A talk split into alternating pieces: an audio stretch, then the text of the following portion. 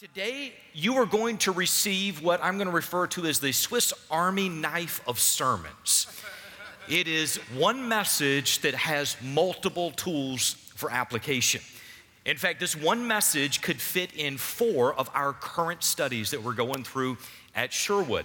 Uh, the topic this morning is the gospel at home. And just in case you're wondering, it is officially a part of our series entitled This is Gospel Living but it could also fit within our Equipped series. And that is a series talking about discipleship at home and equipping believers for every stage of life.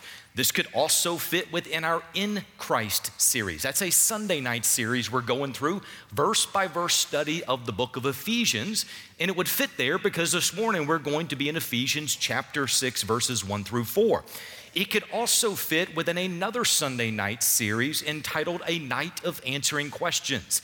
And I say that because this morning we're going to address many of the questions that come to us about parenting, about raising families, about discipleship, about dealing with tension and stress and communication within the home, about the gospel. All of those things and then some are going to be addressed this morning. So I want you to listen to the way one commentator described the four verses that we're going to study. He said, and I quote Christian seminars books and articles on the family continue to proliferate, and volumes of schemes and principles are proposed for strengthening families. Child psychology books have been written almost ad infinitum. Yet, God's Word gives the basis for right parent child relationships in just four verses. When the other teachings of Scripture supportive of those verses are studied and applied. Every parent and every child has all the foundational information necessary for godly and harmonious living. End of quote. Did you get that?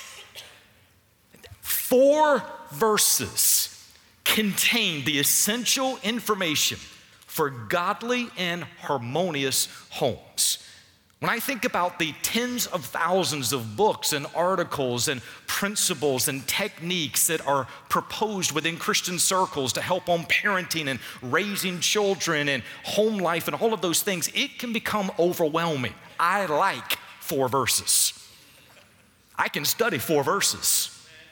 I can memorize four verses. Four verses is easy. And, and that's my thing this morning. I want this morning to be encouraging and easy. I want it to be simple. I want us to be able to see truths that are unbelievably applicable and they are deeply biblical. I want us to be able to look at this text and walk away with so many points of application. We're going to find application this morning for parenting, stronger marriages, better communication, dealing with stress and conflict, serving each other in the home, forgiving each other in the home, living a life of love within your home, transferring your faith to the next generation, deepening your relationship with God, all of that and a lot more. When I say this is the Swiss Army knife of sermons, I'm not kidding. Okay, now here's the challenge. There's always a challenge. If it were that easy, we'd be doing this week in and week out. Here, here's the challenge that we're going to be up against. It doesn't matter if a message is simple, clear, helpful, practical, and biblical. All of that's good. It doesn't matter.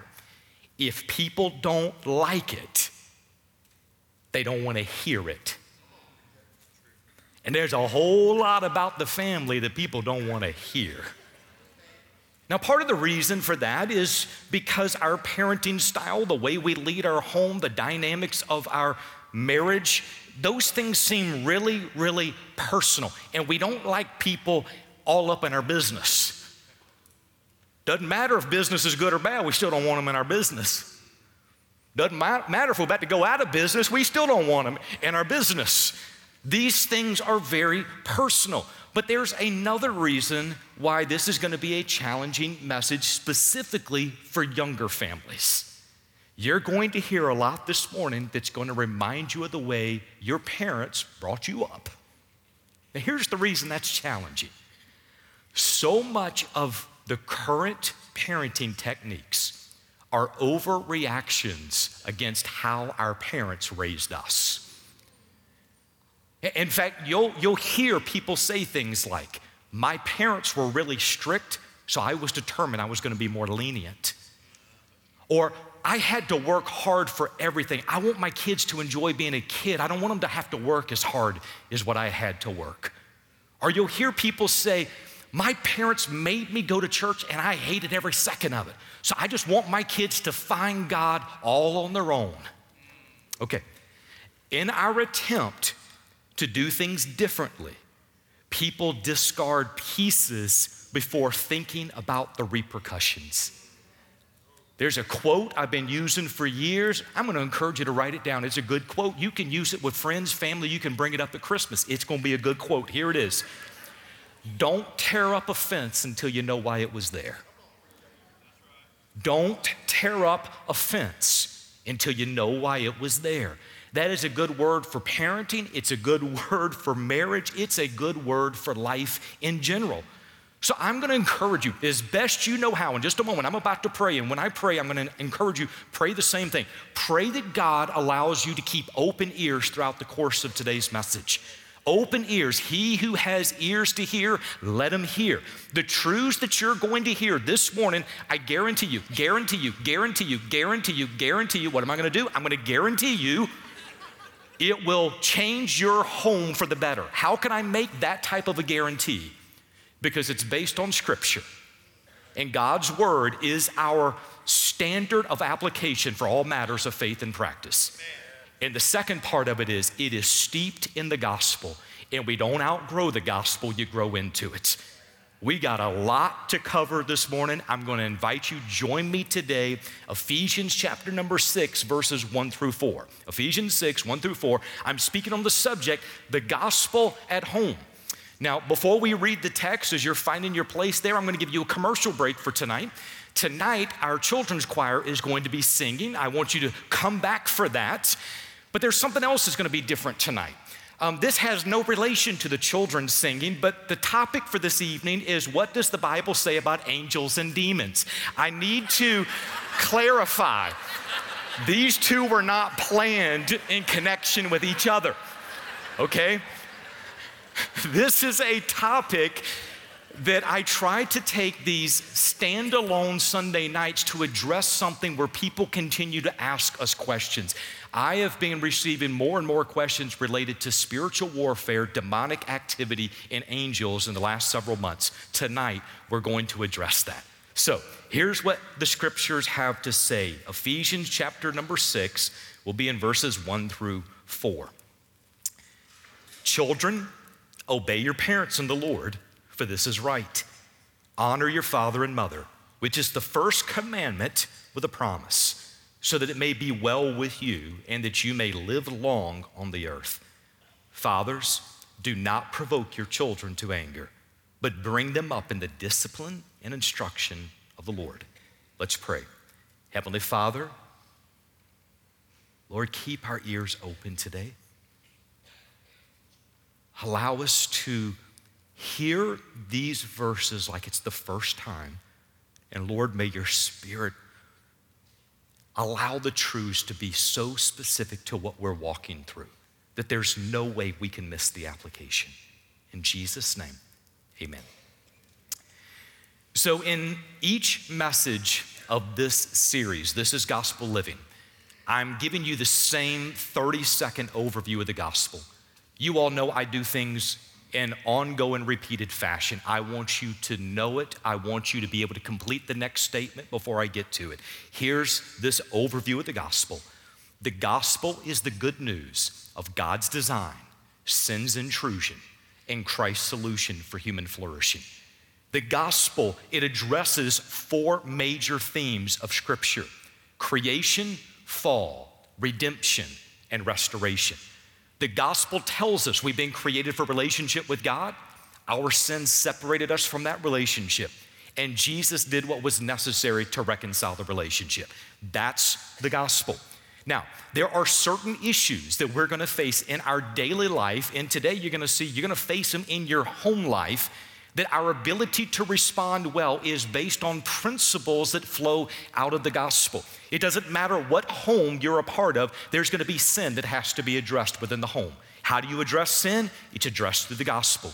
It doesn't matter what home you grow up in, there's going to be misunderstandings, there's going to be tension, there's going to be conflict. There has to be an understanding of how do you work through things towards reconciliation and restoration. We find those concepts that are found in scripture. It doesn't matter what family you grow up in. You need to show how to how to extend mercy and grace and have patience and love others. These are truths that we find the fullness of within the gospel.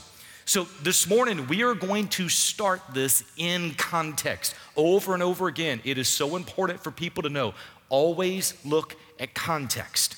So, in this section, the first three chapters of the book of Ephesians are about correct belief. The second three chapters are about correct behavior. We are in the application phase of the book of Ephesians. That's going to be incredibly important.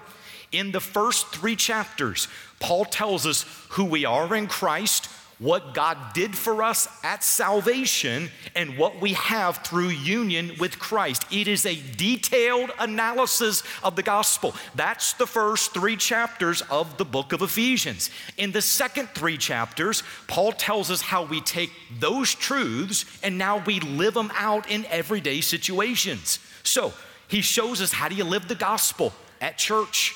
How do you live the gospel with your gifts? How do you live the gospel through your acts of service? How do you live the gospel throughout your relationships? How do you live it within your family? How do you live it while you're at work? How do you live it when you're facing spiritual warfare? Everything you're seeing, chapter four, five, and six, is an application of the gospel. This is not a section about theory, this is a section about application. Now, it's also good to know that Paul is in a series of comparisons. He begins these comparisons back over in chapter 2. In chapter 2, he compared the church to a temple that is being fitted together by God. In chapter 4, he compared the church to a body that's held together by what every joint supplies. In chapter 5, he compared the church to a bride who submits to Jesus as the head. And now in chapter six, he compares the church to soldiers who are trained to stand firm against the schemes of the devil. Here's why it's important. You might understand the basic overview of what Ephesians is about. You might understand we're now in the application section of Ephesians. But it's also important to understand there is a theme all the way through chapter six dealing with soldiers standing firm. In fact, he shows the soldiers' relationships, verses one through nine, the soldier's enemy, verses 10 through 12, the soldier's protection, verses 13 through 20, and the soldier's example, verses 21 through 24. This is the soldier chapter. Now, our chapter six opens with instructions to children, to parents, to slaves, and to masters. Those were the key relationships of first century homes. Now, you might be wondering why in the world would he start a section about soldiers by focusing on their home, the relationship in the home? What you'll find the further you study chapter six, it becomes clear the soldier's training does not begin when they go to boot camp. It begins as children in the home. And in fact, here's a great overview of that. This is an example that was given through the Naval Station Great Lakes, one of the primary training areas, stations for the Navy. Here's what they said in a report, and I quote a large percentage of young people in the United States attaining the age of Navy enlistment must be rejected because of previous criminal records and because of personality, psychological, or health problems. Listen to this. Severe problems are faced in the training of young people who must be trained in the simple things that they should have learned at home. At 17, they ought to be ready to launch into a training program. The Navy finds they can easily put a uniform on a man It's putting a man in the uniform that's causing problems. End of quote. I've got another one. Bam! Okay, this one, 2021, up to 75% of US youth ineligible for military service. Listen to this quote Commanders in the field have to trust that our soldiers will respect authority, work within the rules, and know the difference between right and wrong. Where in the world do you learn those things? You learn them at home. This Major General James A. Kelly, he went on to talk about children and home life and where you learn it. Here's what he said Young children need to learn how to share, wait their turn, follow directions, and build relationships. This is when children begin to develop a conscience differentiating right from wrong, and when they start to learn to stick with a task until it's completed. End of quote. It starts as children in the home. Now, that's not just a military issue. There's a report that just came back from a number of mission sending agencies, and they were looking out at the young missionaries being sent to the field. Here's what they said A very small percentage of students graduating from Bible colleges and schools will go to foreign missions, and those who go, a startling number return after the first term as casualties of the cause. End of quote.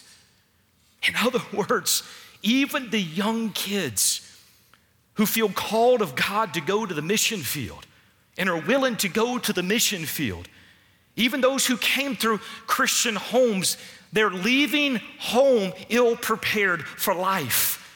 Many times they don't know how to listen, they don't know how to follow directions.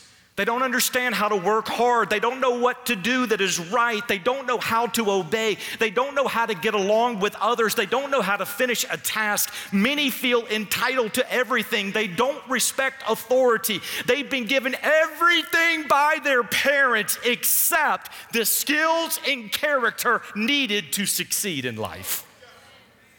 Under the inspiration of the Holy Spirit, the Apostle Paul lays out a character training program that happens in the home in order to help people stand firm against the schemes of the devil. Verse 11.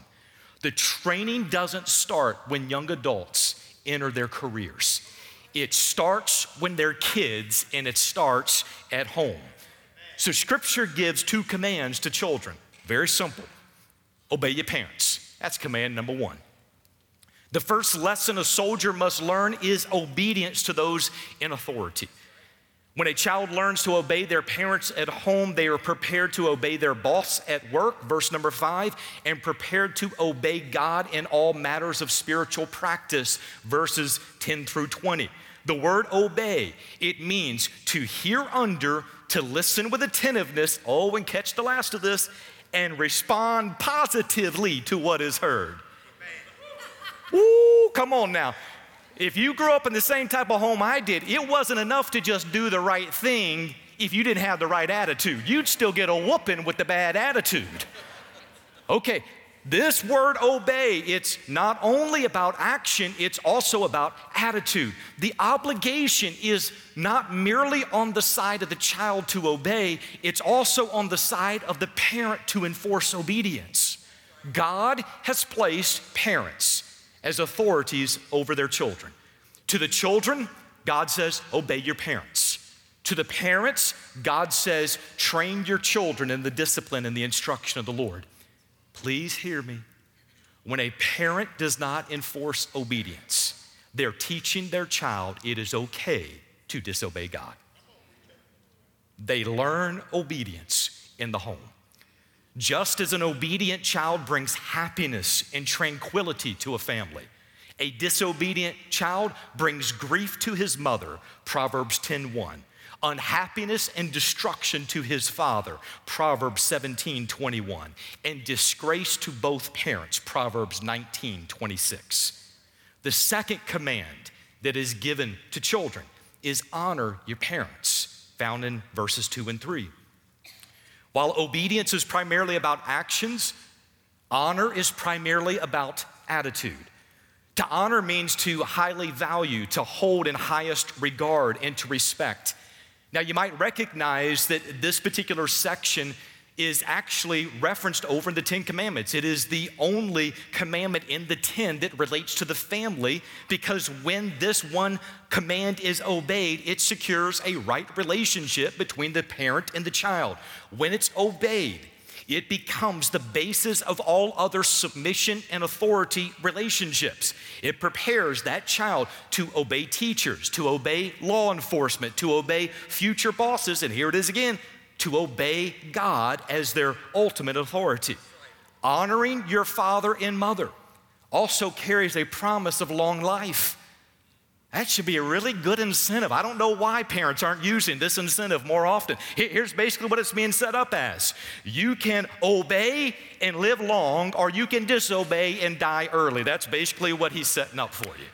This is a, this is a promise, this is a command with a promise. He gives two commands to children, he gives two commands also to parents. First, do not provoke your children to anger.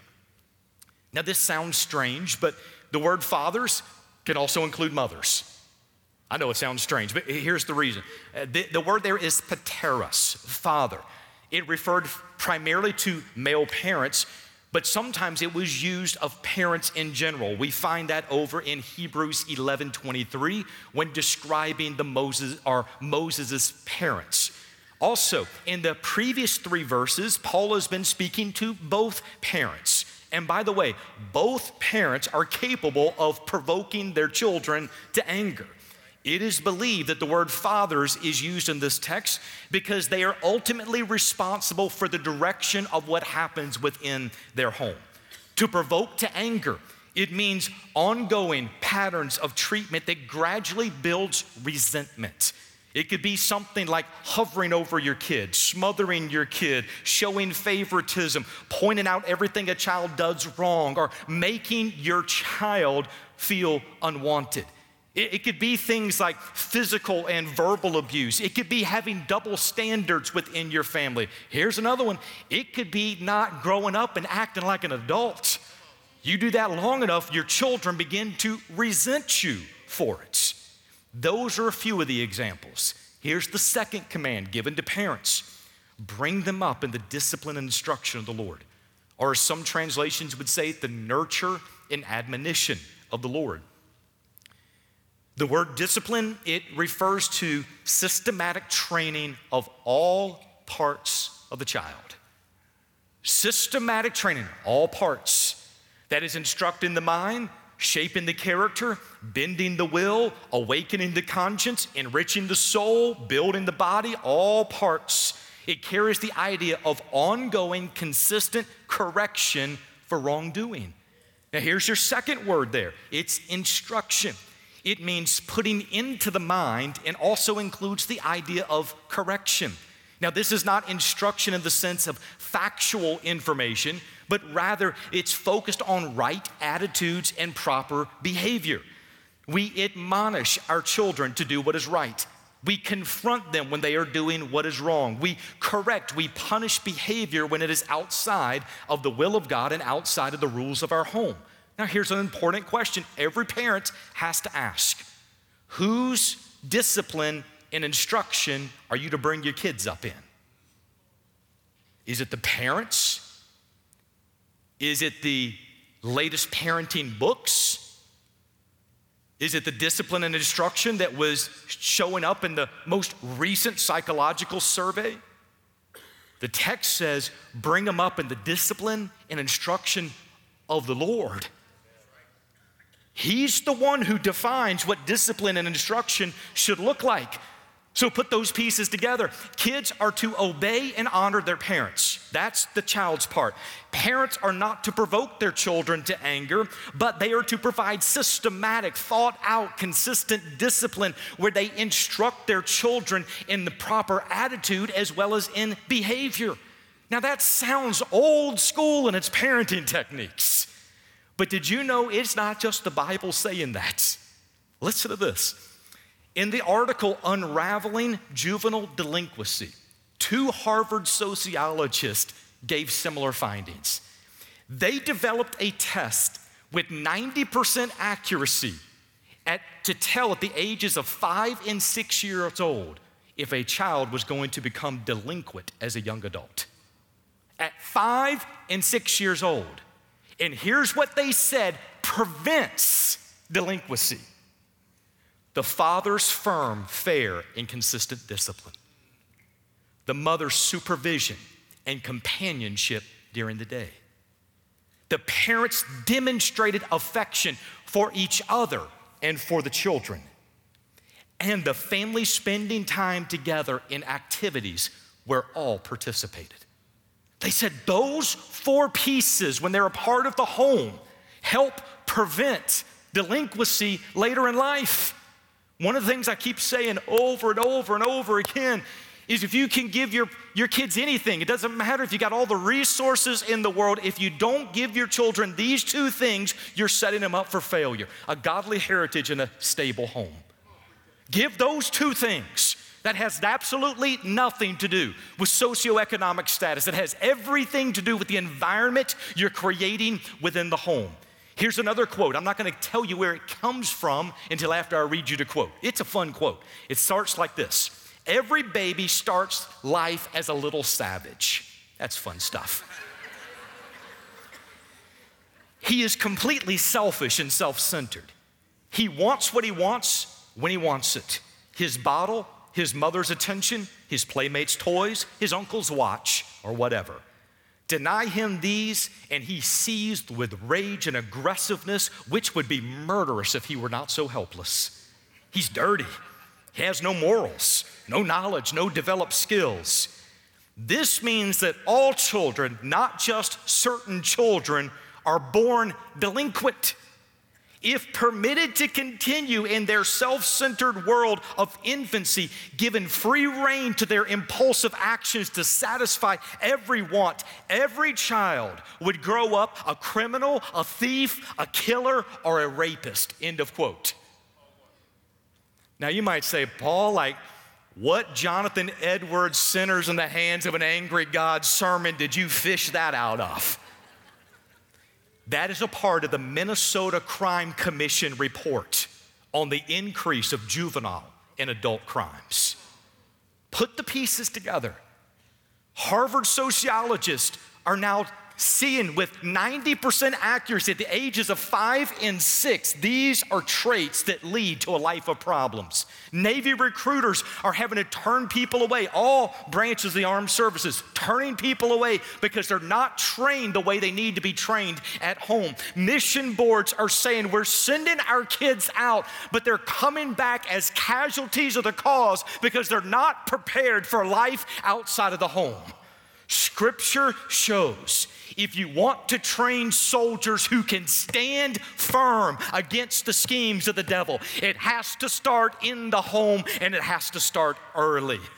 We need to train with the end in mind. Parenting is not only about getting little Bobby to stop crying right now, it's about preparing little Bobby for the rest of his life.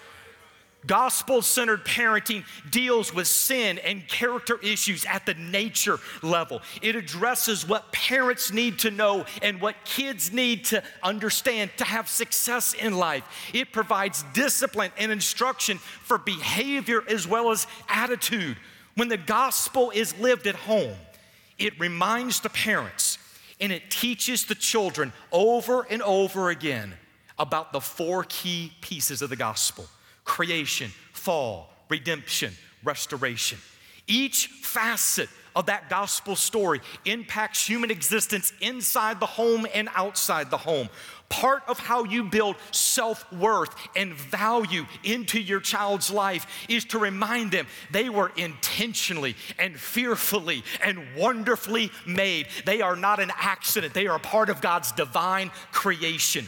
Part of the way you warn children about the pitfalls of life and the, the destructive influence of the enemy is to show the way that he is destroying lives around them. Part of giving children hope and stability is reminding them of the cross's victory and of the tomb's assurance. Part of building family dynamics that are strong and vibrant is showing love, demonstrating grace, giving mercy, all of which we learn through the gospel. It's mirrored and it's taught at home. Now, we're about to stir it up if that didn't do it already. There's a lot of negative things said about the local church. And unfortunately, many times it's true. You'll hear people say there's too much hypocrisy in the church, too much of a show, too many scandals, too little discipleship, too few prayer warriors. And if we're not careful, our excuses for what's happening at the church can become a catch all for why people in our family are not walking with the Lord. Even if the church is struggling, our homes can be hotbeds of gospel transformation. The church is not the primary discipler of children. What's happening in the home is what comes to church on Sunday. Weak churches start with weak homes. Change it at the home level. Change it between mom and dad. Change it so that the parents understand it's not the youth pastor's responsibility to make sure my child understands the gospel. One day down the road, I have to give an account before my Creator of the children He has blessed me with. It's coming back to the home. Think about it like this our homes should look like miniature churches steeped in the mission and the message of the gospel. Christian marriage, it should mirror the relationship of Christ and the church. Christian parenting applies gospel truths in discipline and instruction of the Lord. It should be that when somebody wants to understand the gospel, they should be able to come to a Christian parent and say, What does it look like? And that parent should be able to say, Come home with me for dinner this next week. I'll show you the gospel lived in real time. It should happen in the home. Christian parents who've been changed by the gospel should be the first to be able to say, In our home, we practice repentance and we offer to apologize quickly. We ask forgiveness when we have wronged someone, and we humbly extend it to those around us. Why? Because we've been forgiven of much. We learned it in the gospel. We deeply love each other because we are deeply loved by God. We practice humility and we speak what is edifying to each other. Uh, we exemplify gratefulness and we frequently thank God together as a family for what He has done and how He's provided and for who He is. We extend grace in our family because grace has been extended to us. We serve each other in our family. We do chores in our family because our Savior called us to serve each other. We worship together. We go to church together. We grow together. We study the Word of God together. We talk about life together. We work through problems together. We live on mission together. We focus on eternity together because that is gospel living. That's what the gospel looks like like at home. All of that leads in to this big truth. Our home should reflect the truths of the gospel and be laboratories for gospel exploration and growth.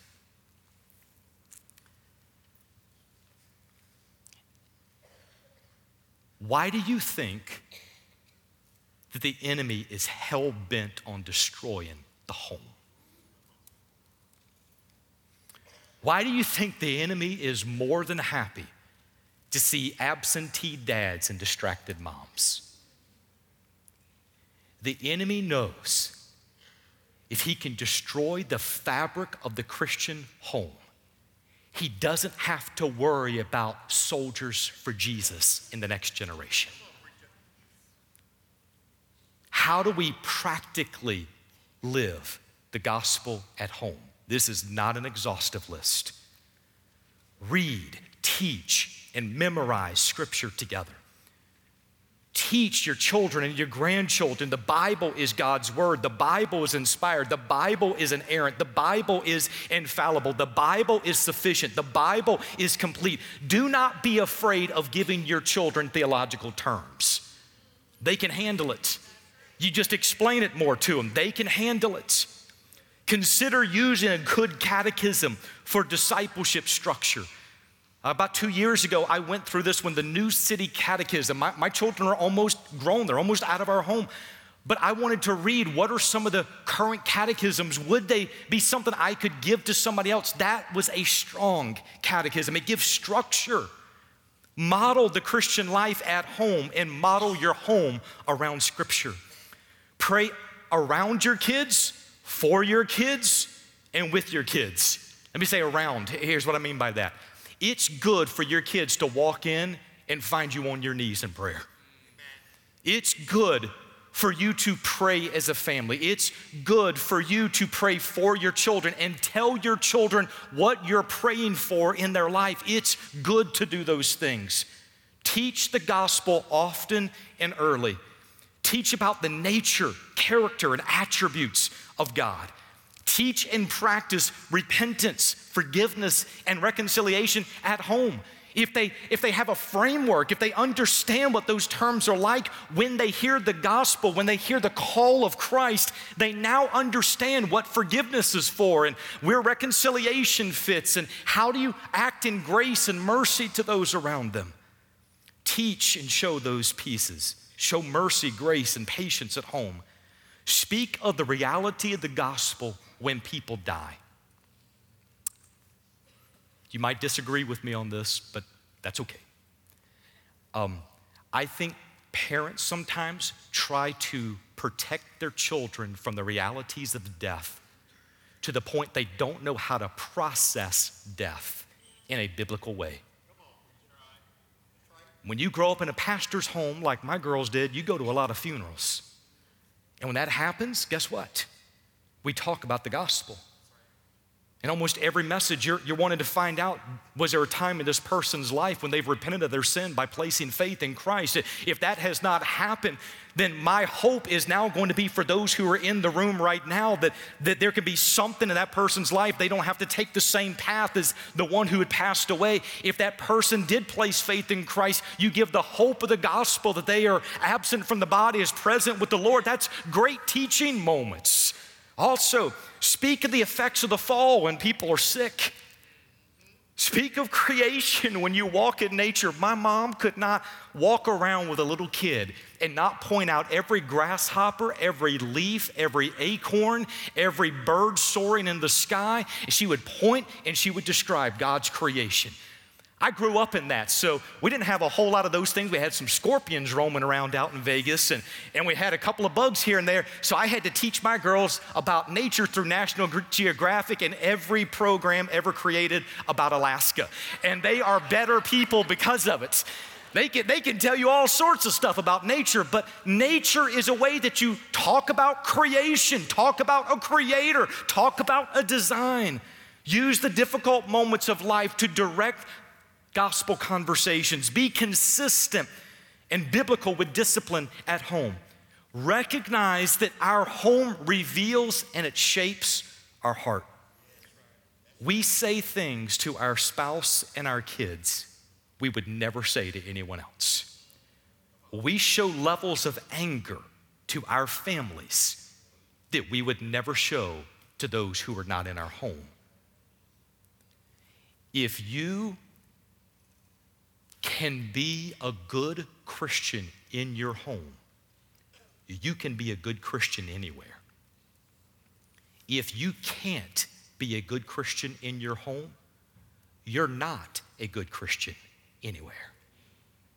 If those who know you the most say that's not the same person who's behind closed doors, there's a problem in how we're living the gospel. We can apply passages at home. I put them in your notes. This is my last one. I've already stirred it up enough. Uh, you can read the rest of them, but hey, slow down for periods of introspection, evaluation, and reflection with God. I believe one of the greatest lies that Christian parents have bought is you have to constantly keep your kids entertained. If you live with that mindset, You will keep them involved in everything because you're scared to death of having a real conversation if you're home with them. How will the parents know where they are in their walk with God if they don't have time to talk with them? How will they have teachable moments if they're never with them? There's so much gospel application we could go through. In his farewell sermon, Jonathan Edwards linked the home, the church, and the gospel with this quote Every Christian family ought to be, as it were, a little church consecrated to Christ and wholly influenced and governed by his rules. Is the gospel on display in your home? Are there areas right now that, that God's getting your attention and saying, these are tweaks, these are changes, these are modifications that need to be made? If we are not concerned about our own home, who's going to be concerned for us? If we don't want to live with the consequences of children walking away from the Lord, we have to be serious about what's happening in the home right now. I know some people are saying, Paul, I wish I'd have heard this message 30 years ago, 40 years ago. I, I wish I'd. Here, here's the thing if you're hearing the message today, God wants you to hear it today. You might not have children in the home, but there's a good chance you might have grandchildren coming down the road. There's a good chance you know of other people who have small children and they're looking for advice.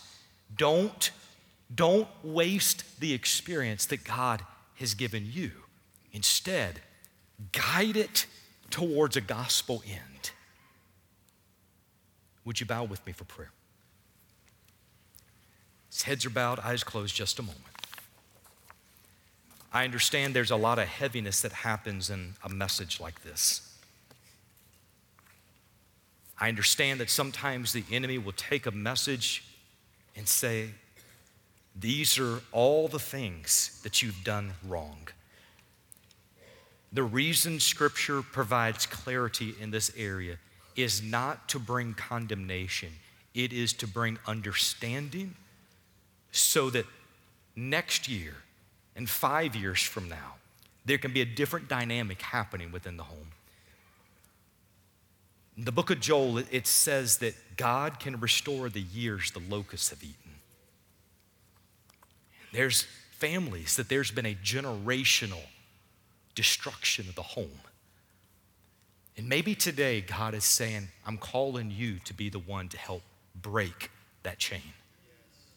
It starts with where you are today. None of us can change the past. Doesn't matter. You could have been the greatest parent on the planet, and I guarantee you still did some things wrong.